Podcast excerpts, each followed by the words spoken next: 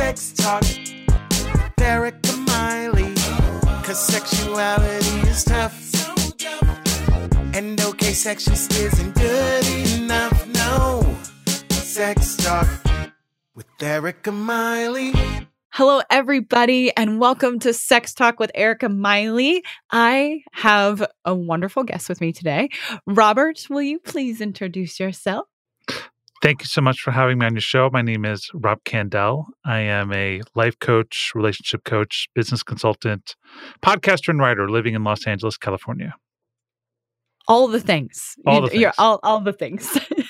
so, Robert is a podcaster, and I've listened to Robert's podcast. And one of the things he often talks about with guests and is this wonderful vulnerability, especially for men, and how that can play out in relationships. So, Mhm. like, one of my first questions for you, and I think my listeners really benefit from, like, where do they begin in relationships and how do they really start to break into the vulnerability side of things? Well, the, the first thing for this problem and all problems, I believe, is the process of confronting. Because some of us know there's a problem, some of us don't. And for those people who don't know there is a problem or don't think there's anything to change, there's no way to change because we're not in relationship to what's going on and what we want to optimize. So, what I teach people and men specifically is just this concept is is life exactly the way you want it? Are you having it? Do you see it? Are you having the sex you want? Do you feel close to your partner? Are you having the purpose and connection to yourself that you want? And when I go a little deeper, you know, kind of punch a hole through that paper mache that is outside people, very quickly people say, "Yeah, I want this and I don't know if I could have that." So there's a there's an opportunity to confront what needs to be confronted. Yes, I I think this is something that's integral to when I do couples counseling and when I do all that kind of stuff. That that is one of the biggest things that I hear is I kind of would like this thing, but I don't even know how to ask for it. Or there's so much shame around even asking the question. Mhm. Yeah. Yeah, so I was sure. I was listening to that episode that you just you just did I think with Brian Reeves about there was definitely this this flavor of talking about trauma and how it impacts relationships. How have you seen like when you've talked to men in particular either how they're disconnected or connected with the trauma that maybe their partner has or maybe they've even had? Well, we live in a, what I call a society of disapproval. In our society, we receive thousands of thousands of messages, you know, depending on your lifestyle, anywhere from a thousand to 10,000 media messages a day saying that you're not doing it right. You're too short, you're too tall, your hair's too long, you smell bad, you work Mm, too much, you work too little. There's just this volume that you're doing it wrong. And I think society sets it up so it can tell you shit, basically. absolutely. So, you know, in this sea, in this uh, swimming of disapproval and discomfort, I think we're traumatized. And then on top of that, there's the interactions between the people. And we're, you know, we can be traumatized as a child with the smallest thing. Like our mother looks at us a certain way when we say something, or a high school girl, you know, turning away. There's so many little minute things that happen. But what we do is we push them down and we don't want to confront it. We want to be cool. We want to be like we've got it all handled. And in the conspiracy of cool, you can't see the baggage we're carrying. And so I think we all have some level of trauma, some of us a lot more due to, you know, bad situations.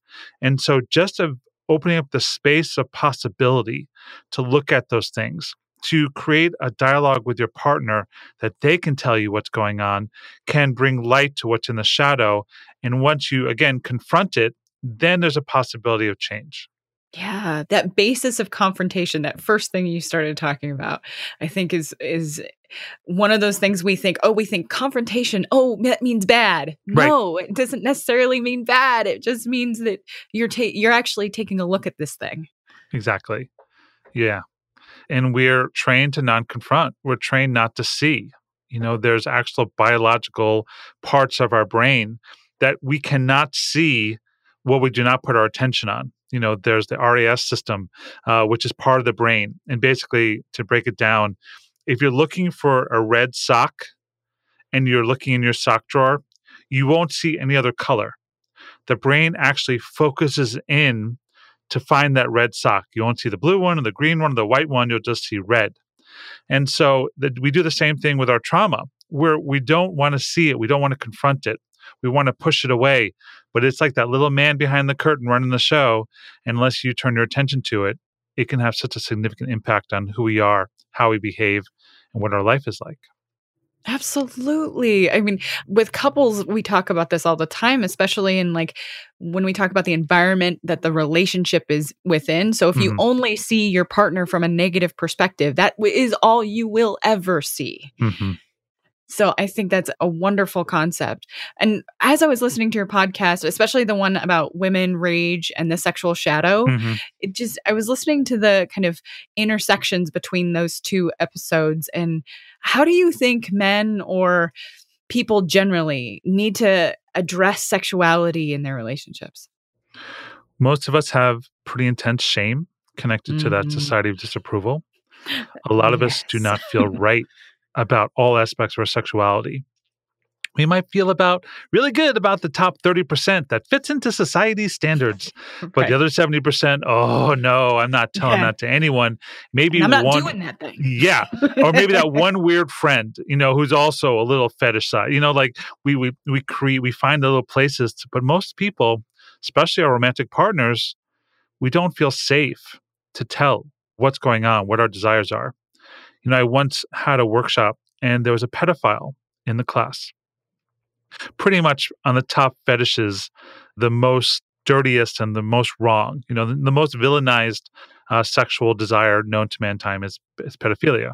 I treated sex offenders before I went into Yeah. private practice. So I, I absolutely feel you. yeah. And so he never acted on it, but he had kept it as a secret his entire life. He must have been a 40, 45 year old man.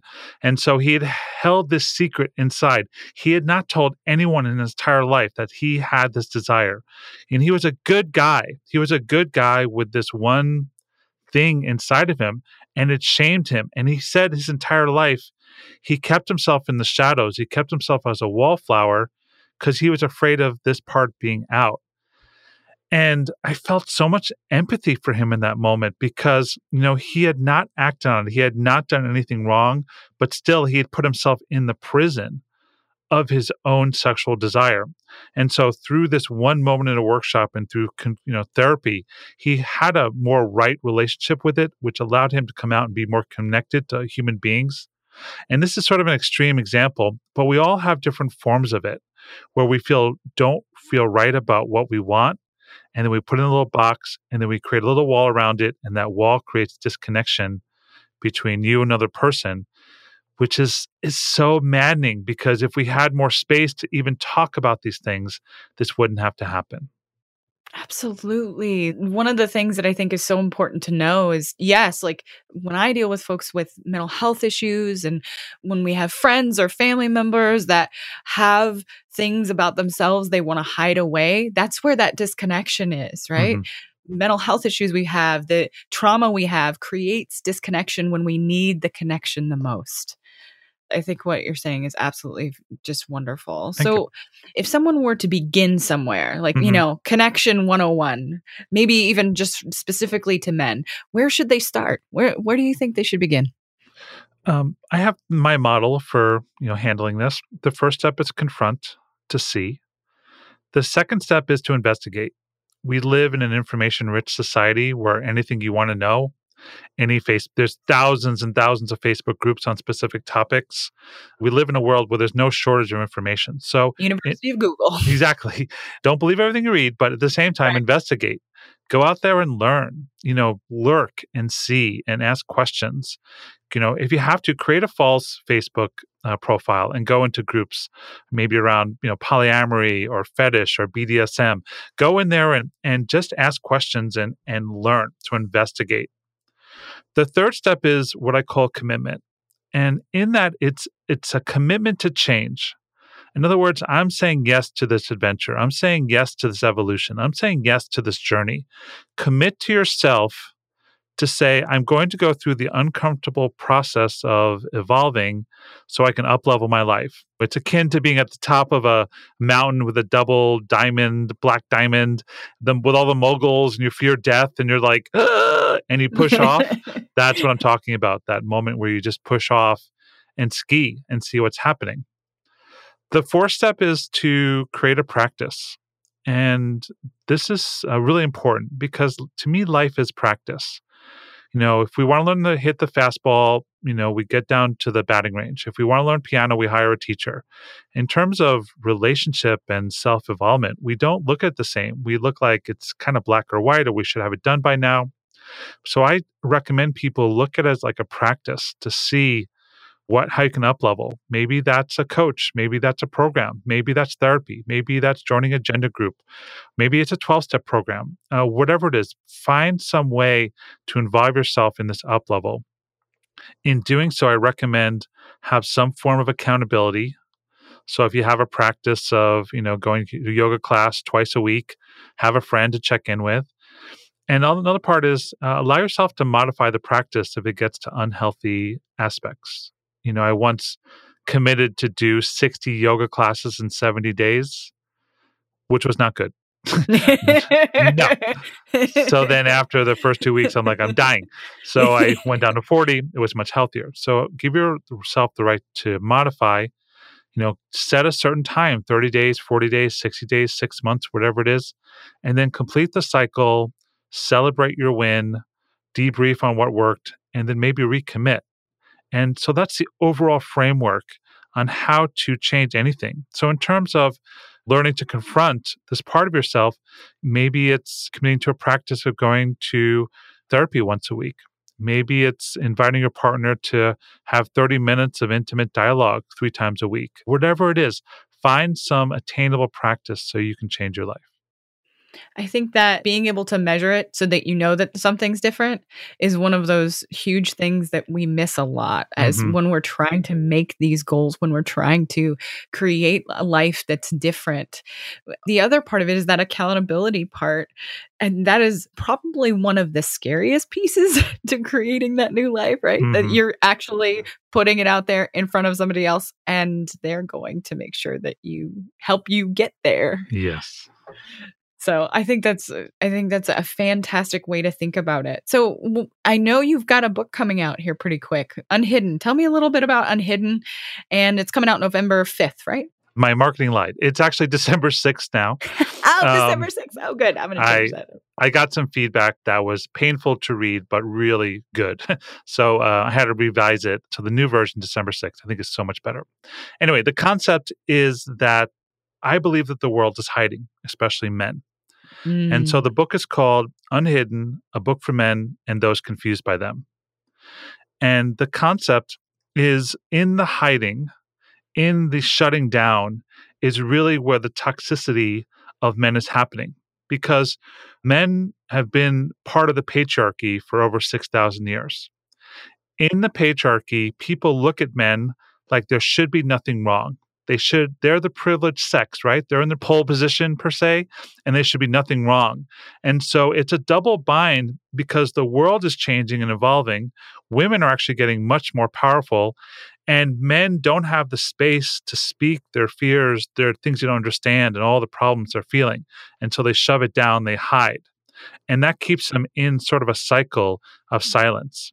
Then their poor behavior comes out. The toxic behavior comes out because they're not handling the situation, the fire that lives inside of them, and which makes things even worse between the genders. And so the book is an acknowledgement of this cycle. It's describing, you know, I use the same thing confronting, investigating, committing to show uh, it's confronting what's happening, it's giving information, and then offering men practices, pragmatic practices and exercises of how to move from the position they're in to become unhidden, to live life authentically and free in the world so they can actually ask for the kind of life they want. Yeah, I think that double bind, how you just put that is really important because, yes, we have to uplift women. We have to acknowledge, especially sexual trauma that they've been through. And we need to create a vehicle for men to be able to acknowledge they can have other emotions other than anger. hmm Because that's often what, from the time little boys are very young, they're they're taught to not address those emotions, not to show vulnerability. hmm And I think this book will probably be a great service to them. So if they had, if you had like a little preview of like that first, one of those first steps they could do, one of those first practices they could adopt, what would that be? One of my favorite exercises, not with the first one, one of my favorites is I had a client and a coaching client, and he was literally living in the basement of the house he lived in with his his wife. They had broken up. They had, they were in the process of being divorced, doing the money challenges. He couldn't move out, so she kept the house with the kids, and he was living in the basement.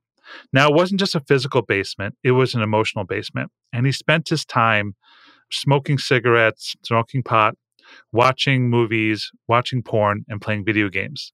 Numbing. Numbing, yeah, because he was and he was unable to feel. He was so afraid to feel, and he was on disability. I mean, it was it was a really classic example of a man who self destructed, and because of things in his relationship, he kept himself small. So I did this exercise with him where I said, okay, let's create ten short term, ten medium term, and 10 long-term goals let's just have you know write that. And you know, he did his 10 10 and 10 and then he, he actually went out and got this big piece of paper on those big post-its and put the 10 10 and 10 so every single day he had those on this wall.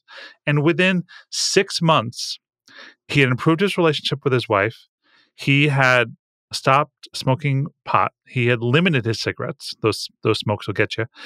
He had gotten a new job and he was actually moving to a nearby town and you know it changed his financials so he had moved from the basement to an apartment now as much as i like to take credit for his evolution i really Dust off that shoulder right there. yeah no no it was him it Yeah. was him and what he did by just writing down the 10 short-term goals things he could do within a month the 10 midterm goals which he could do within 6 and 10 long-term within the next couple of years he had set himself up with a game, set himself up with an experience. He had written down the direction of his life. And every time he cut down his cigarettes from 40 a day to like the six or seven he did, he gave himself a big check mark. He celebrated. And so, one of my favorite exercises is just to bring those thoughts in our head that we thought we can't do onto paper and onto an online form or Google Doc, whatever it is. You can change your life in terms of hiding, you can set, you know, tell my parents that I'm a bisexual or improve my sex life with my partner. I want to go to the gym three times a week, whatever it is. It's bringing those things out and then again, building accountability. And that's one of my favorite exercises in the book. I think that's wonderful. It's that putting light into the darkness, Yes. Putting the things you're so afraid of and putting them up so that you can see them every day so that you can't avoid them. Yes. you can't walk away from them. I know. That's wonderful. That's, that's absolutely a wonderful exercise. So, how do folks find you in the world? How do they find the book? All the things. My website, robertcandell.com, is the hub of all my work. You can find my podcast there. You can find the book pre order, or, you know, if you hear this after December 6th, it'll be available. I'm coming up with a communication workbook, which will be an aid to the book. I'm teaching uh, 10 week online courses, transformational courses, and I'll be teaching communication courses, quite a few in 2019. So everything can be found at robertcandell.com, including my access to my social media. I'm a big Instagram person now. I also have a Facebook group called Living Unhidden, which I'd love for you to join. So that can all be found at robertcandell.com.